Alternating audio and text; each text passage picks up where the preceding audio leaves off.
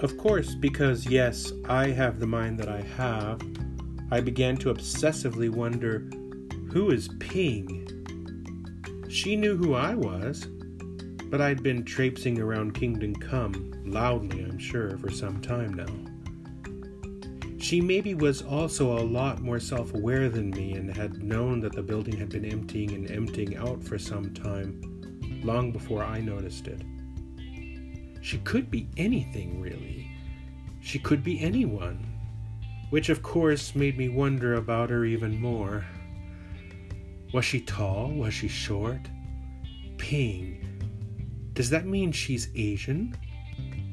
Wait, I don't even know if she's a she. Feeding an obsessive computer new data can be a dangerous thing.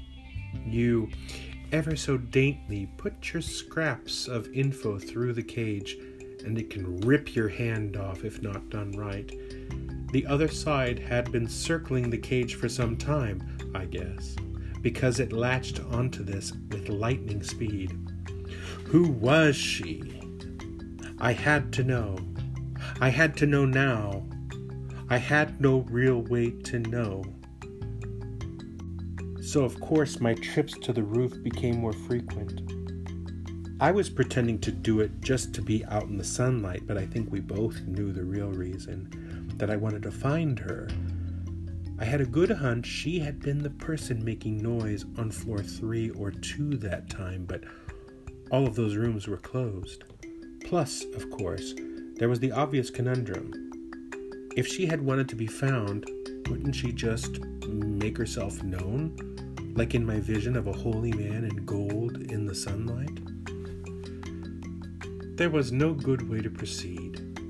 If I began breaking into apartments near her floors, this would be seen as being too aggressive.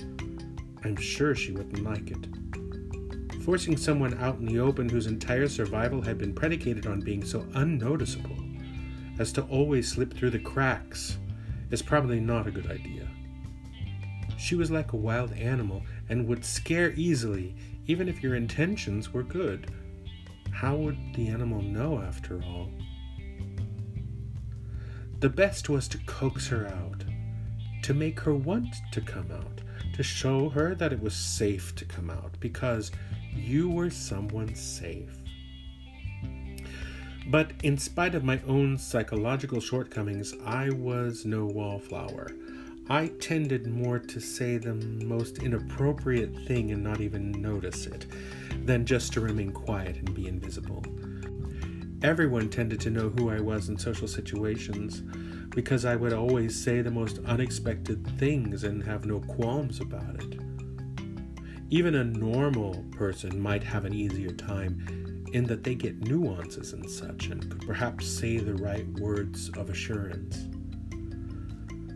So, finding her and knocking on her door and announcing that I mean no harm is probably not going to work so well. Okay, Perhaps a long note explaining all of this? I sat down at my desk and began to write. By the time I took a breath, I had written seven pages. I left what I had written on my desk and began making dinner. My English teacher in university taught me this to write something, then come back to it later and then read it.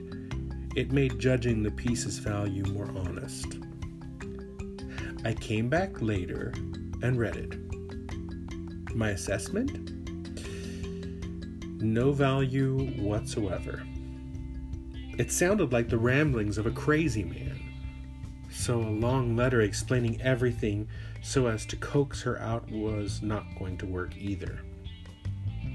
So, I slept on it. In the morning, it was clear a gift. I would get her a gift.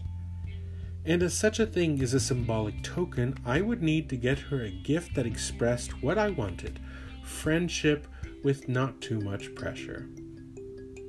Okay, not what I really wanted, but something more watered down so as to please even the shyest of church mouses. Maybe she would like the Cutty Sark. There was plenty of that after all hmm. nameless spaghetti? no, not that either, I'm thinking. What did I have that might be of value to her, something given as both a thanks for the veggies and an invitation to be best buds?